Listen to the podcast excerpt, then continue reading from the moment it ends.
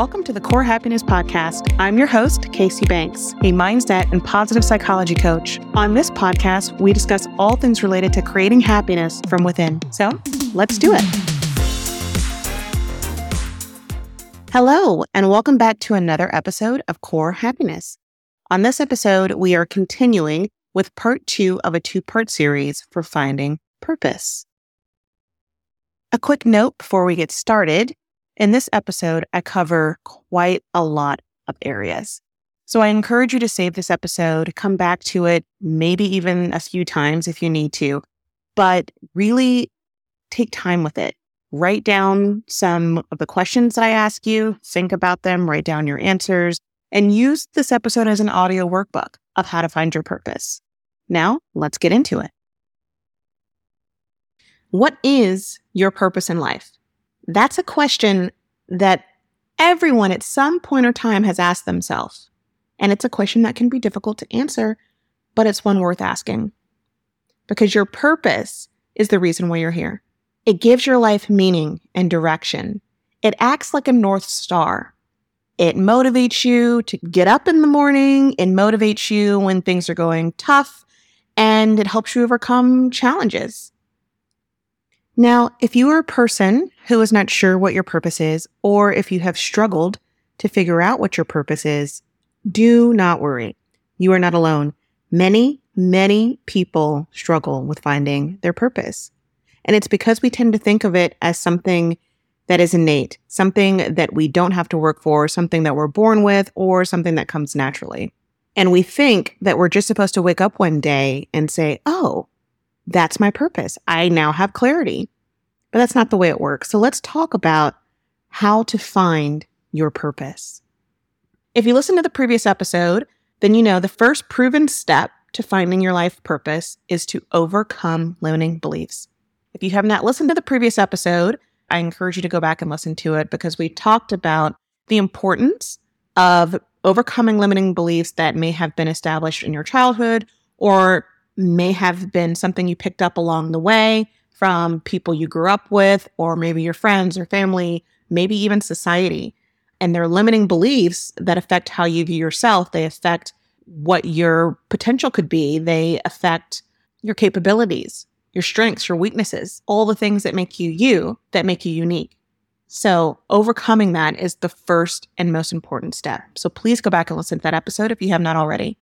Once you finish the first step and have worked on limiting beliefs, you can move on to number two, which is reflect on your values and passions. Now, here's the thing that is a huge caveat is passion is not something you find. It is something you have to develop. When I speak to people, most of the time, especially in coaching, I hear, oh, I don't have a passion.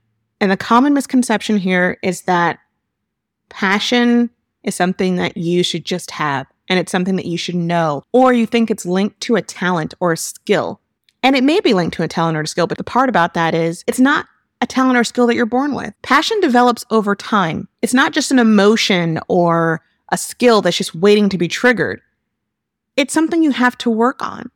And it can take multiple experiences and multiple triggers to something that entices you or something that interests you or something that you're curious about, your interest develops into a passion. Don't think, oh my gosh, I didn't pick this up right away. I'm a horrible artist. I'm a horrible musician. I'm a horrible teacher, whatever it is. Give yourself a little grace. You have to try. Allow yourself to explore, allow yourself to play.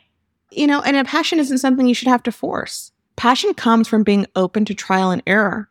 You have to try some things. And you may not be good at the things you try in the beginning. But if something piques your curiosity and you're wanting to try it again and again and again, then you might develop a talent for it. You might develop a skill for it. You might lose yourself. You might get lost in the flow. And then you can say, okay, I'm really losing time when I'm doing this. It feels very zen. It feels like I didn't even realize hours went by. That might be something that you are passionate about. When talking about passion, usually what I do with my clients is we go through an activity where I tell them to make a list. And that list consists of a few things. Number one being childhood interests and passions. Think about when you were younger. What interests you? What did you like to do? What sparked curiosity for you? What sparked joy? What did you lose time doing? And then write it all down.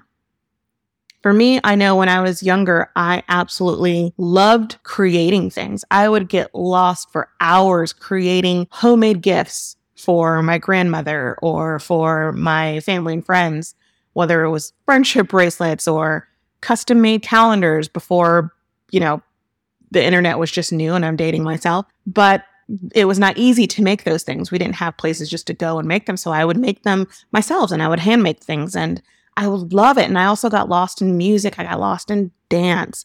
So think about things in your childhood that you would get lost in. Then think about your interests as adults. What activities please you now? What aspects of your current life bring you joy, excitement, or anything that energizes you? Think about that. And then add anything that comes up as your adult interest, add them to your list of your childhood interest. Then go back and look at your gifts. We're all unique for a reason. We're all individual. We're all authentic. And that honestly is our greatest strength is the fact that we are all so different. Look at what makes you different. What qualities make you feel most like you? What do you have to offer? Lean into that authenticity of who you are. What makes you you? What makes you tick? What do you find easy that other people may find hard? What are your dreams? Write that down. Then look at your values. What do you stand for? What do you value? Who do you value? How do your values affect those around you? How do your values affect you? And then look at what you're committed to. If you could do anything at all, what would you do? If you could be anything at all, what would you be? Who would you be? So after you've created this list of childhood interest, adult interest, your gifts, your values, then go back and reread it because most of the time you will find a deeper meaning and a reason that is connecting things into a passion. But start small. Start with finding things that you enjoy what is it? Nature, books, magazines, learning. I'm a big learner. I call myself a lifelong learner. I love to learn. I love research. I love scientific facts. I just love learning. I love learning about things, about people, and then I like sharing that knowledge. But once you have a list, you can go back, look through it, figure out what the commonality is. And then once you have identified a couple of areas that could be passion for you, move on to step three in finding your purpose, which is look at your talent and skills. What strengths do you have? What are you good at? What do you enjoy doing? Now, notice that I've had strength and skills very separate from passion, right? Because passion does not always have to be tied to a skill, and vice versa. A skill does not have to be tied to a passion of yours. Just because you're good at something doesn't necessarily make that your purpose, but it can help define your purpose. But you have to look at it and see what comes naturally to you now or in the past. What activities are you naturally drawn to? What comes natural for you? What brings you a sense of peace or fulfillment? And if you don't know, ask others, ask your friends, ask your family, ask them to name just three things that they think you're good at or they would consider a strength of yours. And then summarize that down to three to five different skills. And again, these are not things you need to be born with. Sometimes these things come from learned abilities. Then moving on to the next proven step of finding purpose is Consider your experiences and your personality type. What have you learned from life experiences? If you think about your life on a timeline, whether it's in a big way or a small way, where there's significant things that happened that impacted your journey or shifted your mindset or shifted your path through life at some point. So go through and just think about if there are patterns showing from any of these significant experiences. Then look at your personality. What have you learned from your life experiences? What challenges have you overcome? And then look at your personality type. Are you an extrovert or an introvert? Where do you naturally direct your attention? Where do you get energy from? Think about are you a thinker? Are you a feeler? Are you more logical, objective, analytical? Or are you kind of looking for how things feel, even if it doesn't make sense logically? Are your decisions based on ethics, a gut feeling? There are a lot of people who like to take the Myers Briggs personality type, which is a test that you can find online. I can link to it in the show notes here. But it usually will go through different dimensions of your personality type, and you can see where you fall within that list. But think about your personality type and what you're drawn to. Then move on to the next step, which is imagine your ideal life. What would your life look like? What would you be doing? Who would you be with? Where would you be? Imagining your ideal life, and we talk about ideal, so this is big picture. This is pie in the sky. This means there are no limitations. So imagine that ideal life with no restrictions. Anything's possible in this picture that you're creating. Then talk to people that you admire. Ask them for advice. Ask them how they found their purpose. If you could have a mentor, who would you want to mentor you? What would you want to learn from them? But think about that. Write that down. Who do you admire and why? Then finally, once you've gone through all of the previous seven steps, put it all together. I like to tell people to write a sentence that just sums it up. Some people call it a personal brand statement. Some people call it a manifesto. Some people call it a clarifying purpose, whatever you want to call it. Combine everything from the previous seven steps into a statement or sentence that summarizes your purpose. And if you don't feel clear enough to do that, go back through the steps. Go back to each section, just like you would a stepping stone, and observe the most important thing that stands out to you from each section, and then just summarize that. Take your time and then just look to see where are the patterns? Is there a direction pointing me towards something? Is there a momentum that I can see? Does there seem to be a common story that's coming up? Are there lessons that I keep learning over and over again when you were looking back through these steps and trying to align with your purpose? If you see commonalities, if you feel anything powerful that stands out to you, that's what you need to note.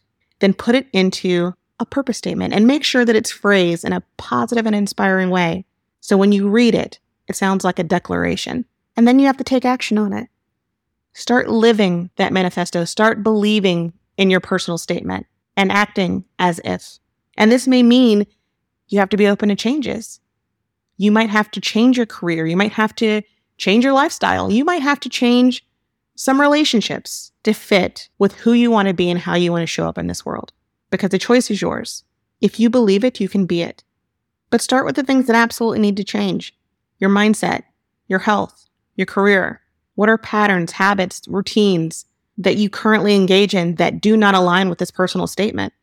Are there people in your life that you need to limit or do you need to change your schedule? Finding your purpose is a journey, it is not a destination. It is a process where you go through discovery and you go through growth, and you cannot be afraid of change along the way.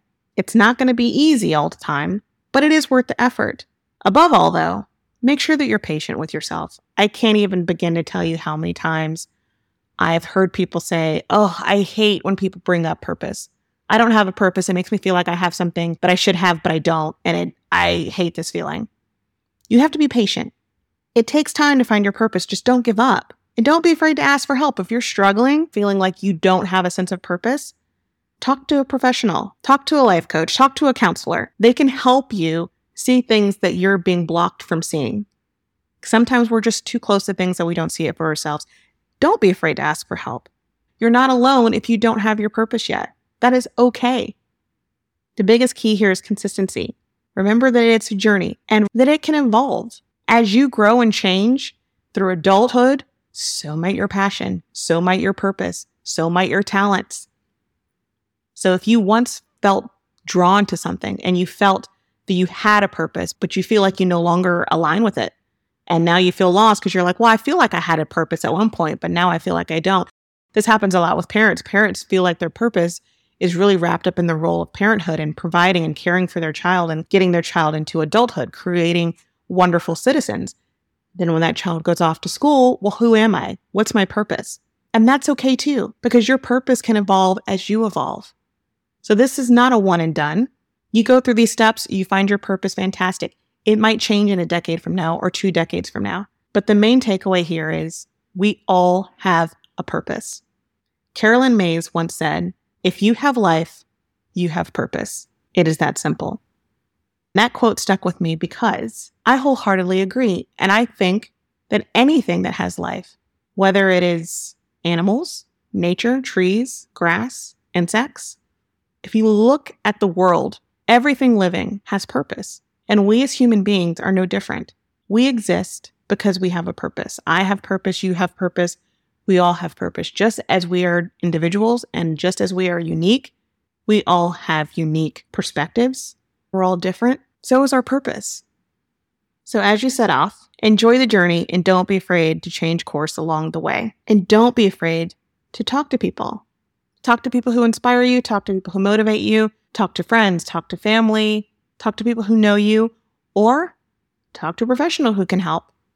Because having a purpose is that driving force that is the thing that motivates you. It's the thing that makes you want to get up in the morning. It's the thing that keeps you going. It's the thing that provides the light.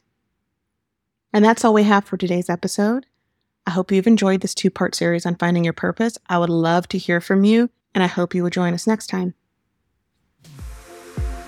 I thank you for joining me today. If you enjoyed this podcast, please feel free to rate it or leave a review. If you have any thoughts or questions, I would love to hear from you. You can email podcast at corehappiness.com. For show notes and additional resources, you can visit www.corehappiness.com. As always, please remember never let anyone diminish your light. Until next time, sending you my love.